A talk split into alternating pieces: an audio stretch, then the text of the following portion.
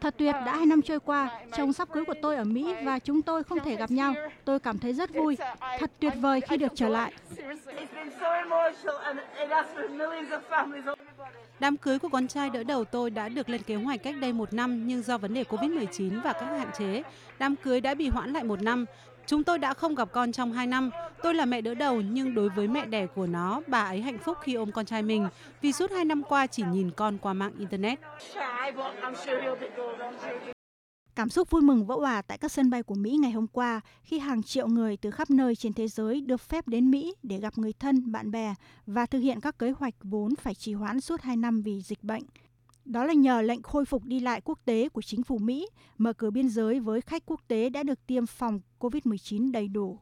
Đi lại giữa Singapore và quốc gia láng giềng Malaysia từ ngày 29 tháng 11 cũng bắt đầu được miễn kiểm dịch. Thay vì cách ly, du khách đi lại giữa hai quốc gia nếu đã tiêm chủng chỉ cần có xét nghiệm âm tính với COVID-19. Đến nay, Singapore đã triển khai các tuyến đường du lịch cho khách đã tiêm chủng với ít nhất 12 quốc gia, trong đó có Australia, Anh, Mỹ và bổ sung thêm Hàn Quốc vào ngày 15 tháng 11 tới. Một điểm sáng khác là lần đầu tiên trong vòng 15 tháng qua, trên toàn nước Nhật không ghi nhận ca tử vong vì COVID-19 hôm 7 tháng 11.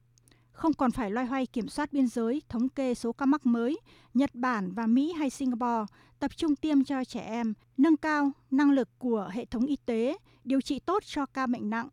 Và hơn hết, ngành du lịch, hàng không, khách sạn đã được cởi trói, và nhìn chung tâm lý của du khách cũng ít sợ hãi hơn với nguy cơ nhiễm COVID-19.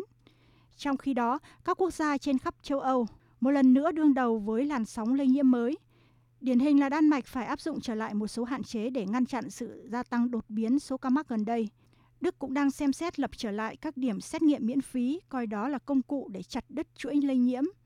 Theo các chuyên gia, vaccine và thuốc điều trị vẫn đang phát huy hiệu quả, không chỉ giảm số ca mắc nghiêm trọng mà còn cứu sống nhiều người bệnh. Với một bộ phận dân chúng từ chối tiêm chủng, châu Âu cần đẩy mạnh chiến dịch tiêm đủ hai liều và tiêm mũi tăng cường.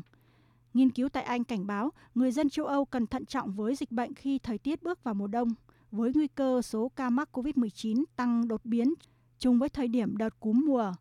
Ông Siddhartha Data, cố vấn về vaccine khu vực châu Âu thuộc Tổ chức Y tế Thế giới khuyến cáo. Anybody should Bất kỳ ai cũng có thể tiêm cả hai loại vaccine chống cúm và COVID-19. Không có chuyện giảm hiệu quả của một trong hai loại vaccine khi tiêm cùng thời điểm. Tôi sẽ nêu rõ lợi ích của việc sử dụng đồng thời hai loại vaccine. Cùng tiêm hai loại vaccine không chỉ tạo sự tiện lợi mà còn cho phép hệ thống chăm sóc sức khỏe kiểm tra xem bạn có bỏ lỡ một trong hai loại vaccine này hay không. Vì vậy, bạn thực sự nhận được nhiều lợi ích hơn về cung cách tổ chức cũng như sự tiện lợi khi được tiêm hai loại vaccine cùng nhau.